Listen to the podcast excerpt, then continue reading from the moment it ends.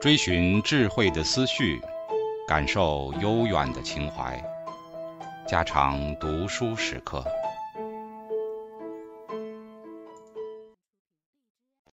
警告：慎入，非专业朗读，听后可能出现且不仅限于挺尸等严重不适，另切勿洗耳，以免污染水源。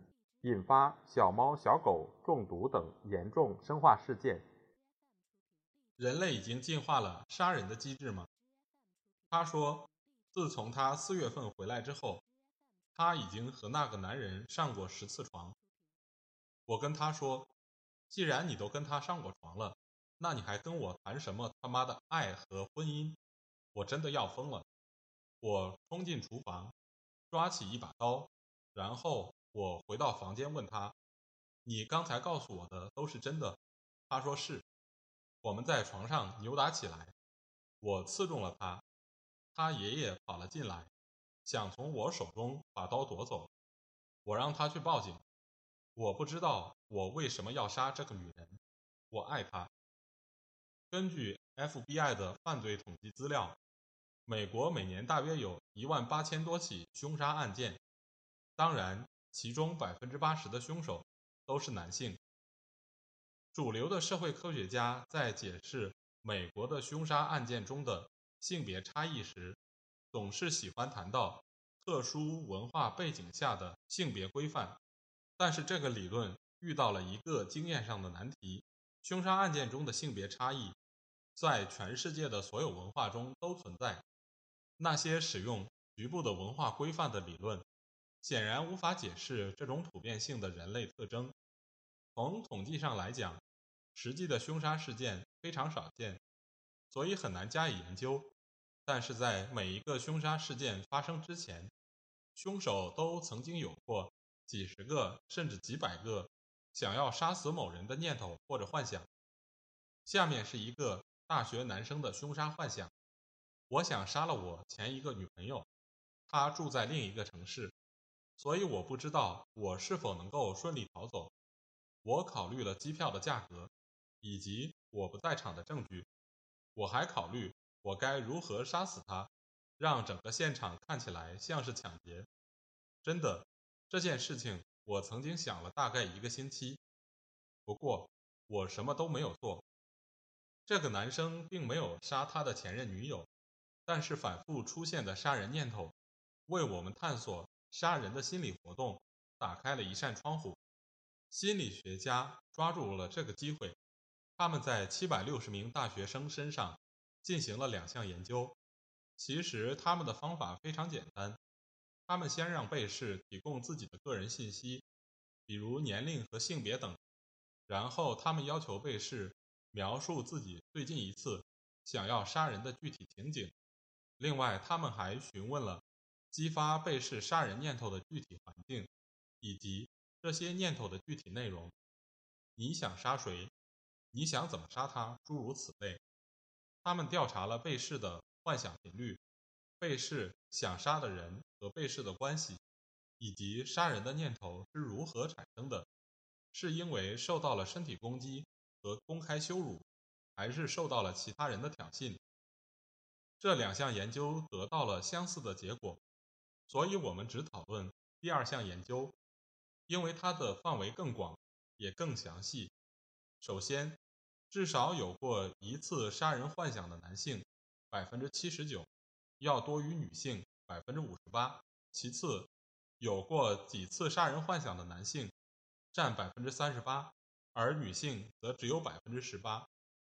第三，男性的幻想比女性的更加持久。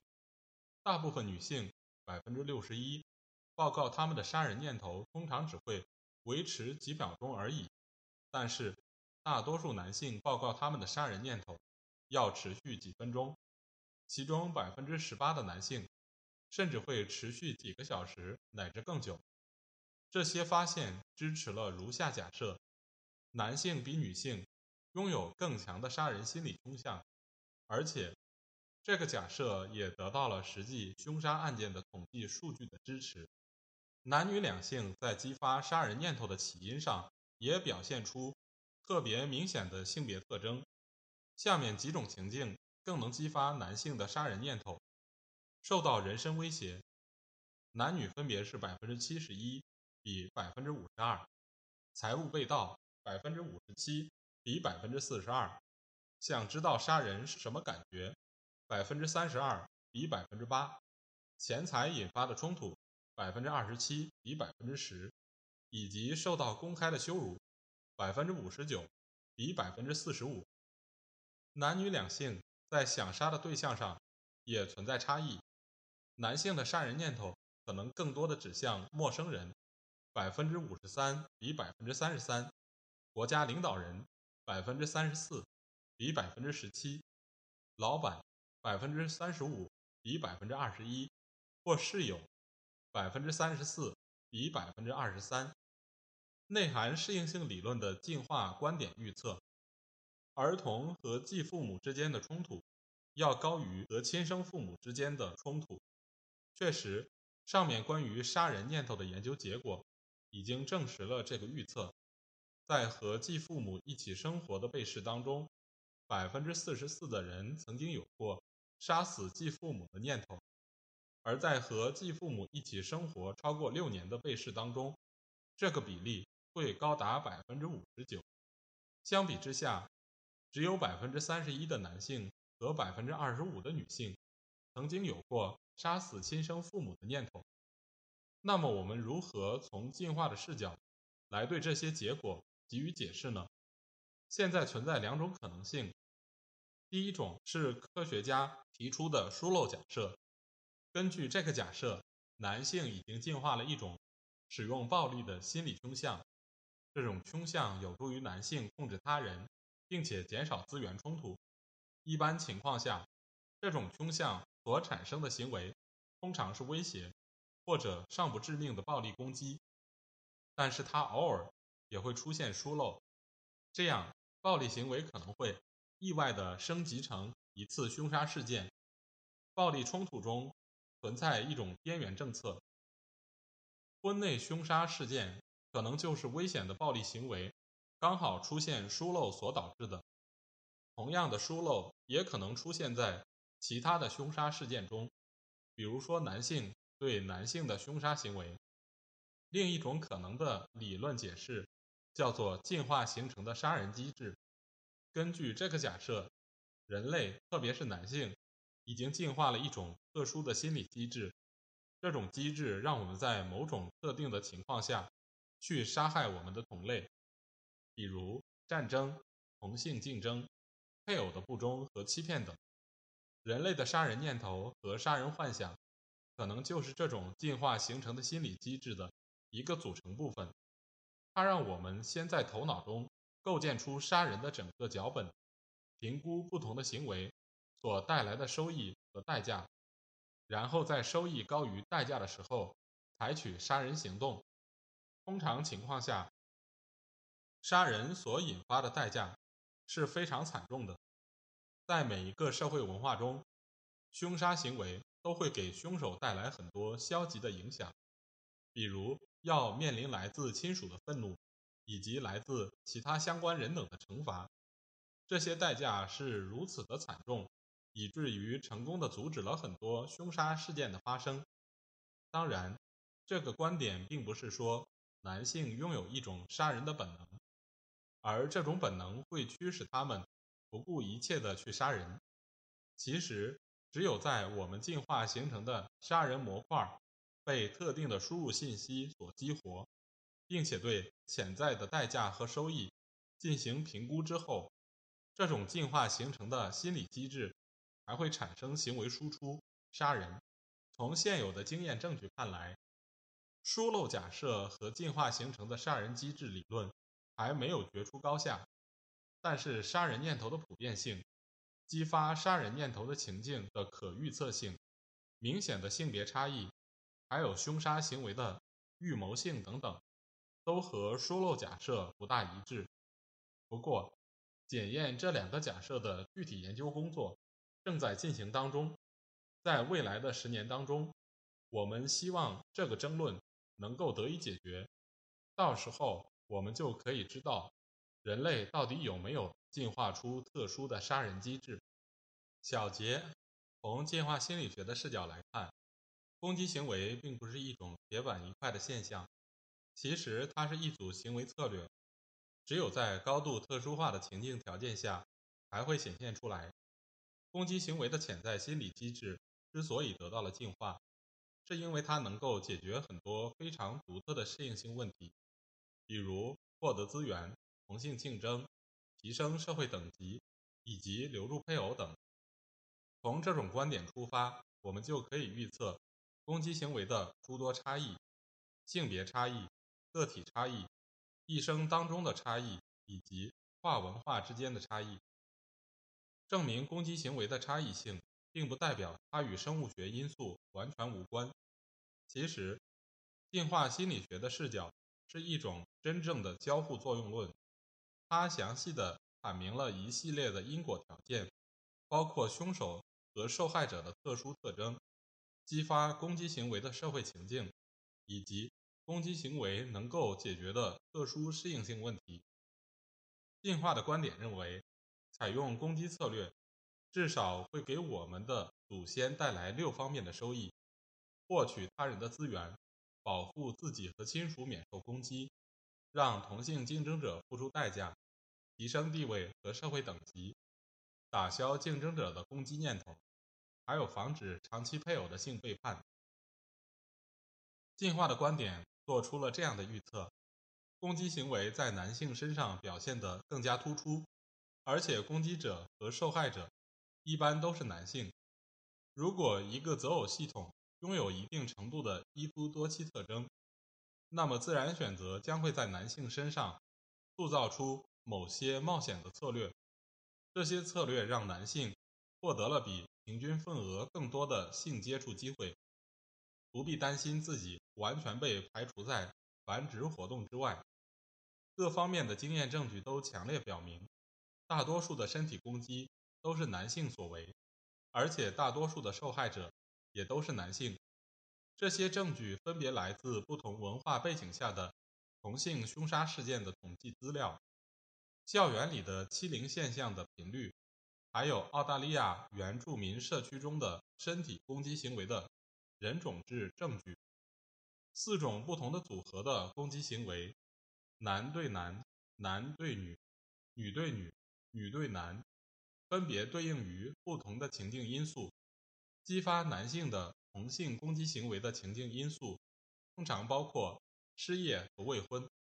这两种因素都预示着个体即将被排除在繁殖活动之外，所以他们激发了男性的攻击性的冒险策略。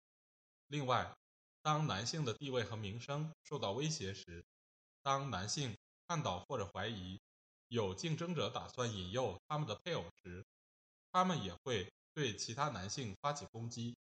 女性之间的攻击行为主要发生在同性竞争中。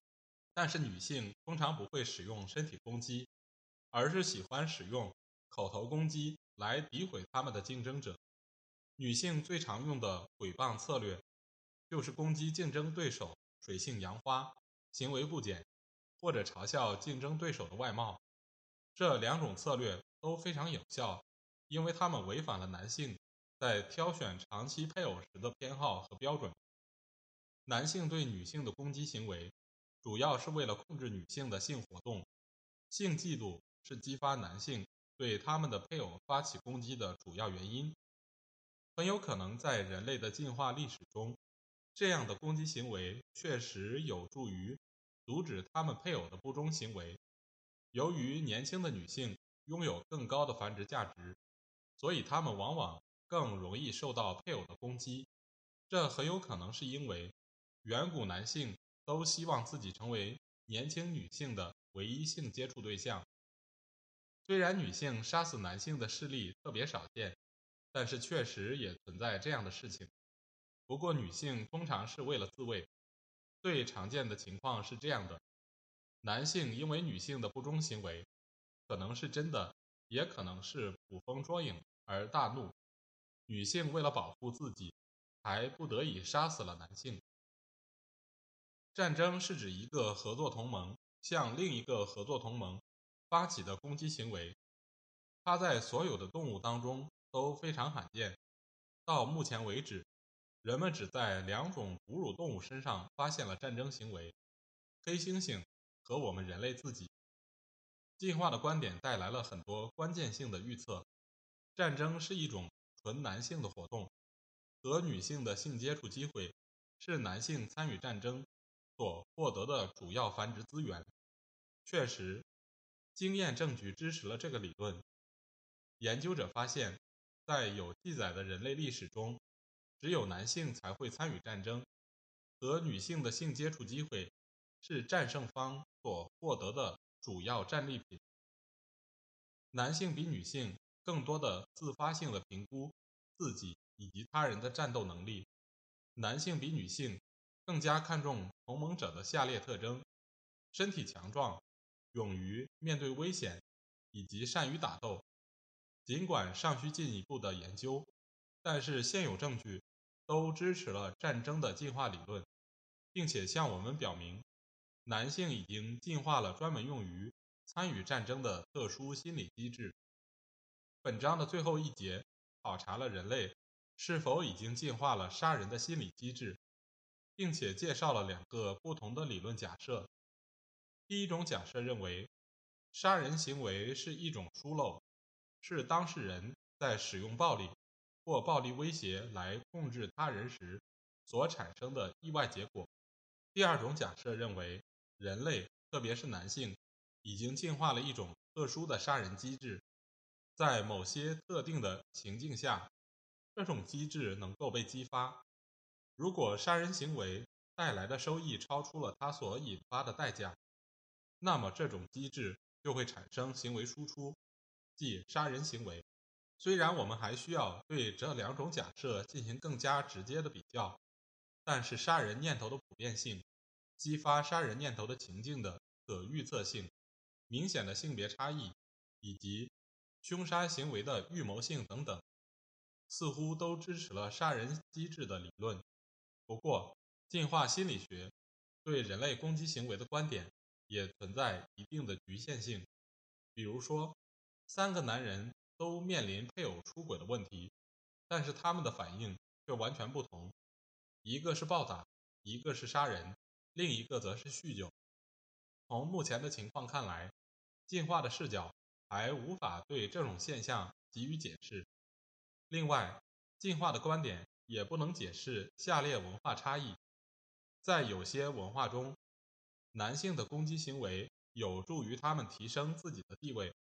但是在另一些文化中，攻击行为可能会导致不可挽回的名誉损失。所以，当今的进化心理学在对攻击行为进行解释时，还存在着这样或那样的局限。但是，虽然进化心理学对攻击行为的探讨还处于初级阶段，但是这种理论框架所提供的研究思路，是许多其他的研究方法。所不能比拟的攻击行为的进化理论，可以非常简洁地解释很多令人费解的现象。比如说，男性对男性的攻击行为最为普遍，男性的性嫉妒是家庭暴力和婚内凶杀事件的主要原因。还有，继父母的身份是引发继子女的攻击行为的原因之一。同时，进化心理学。让我们朝着关于人类攻击行为的复杂交互作用又迈出了一步。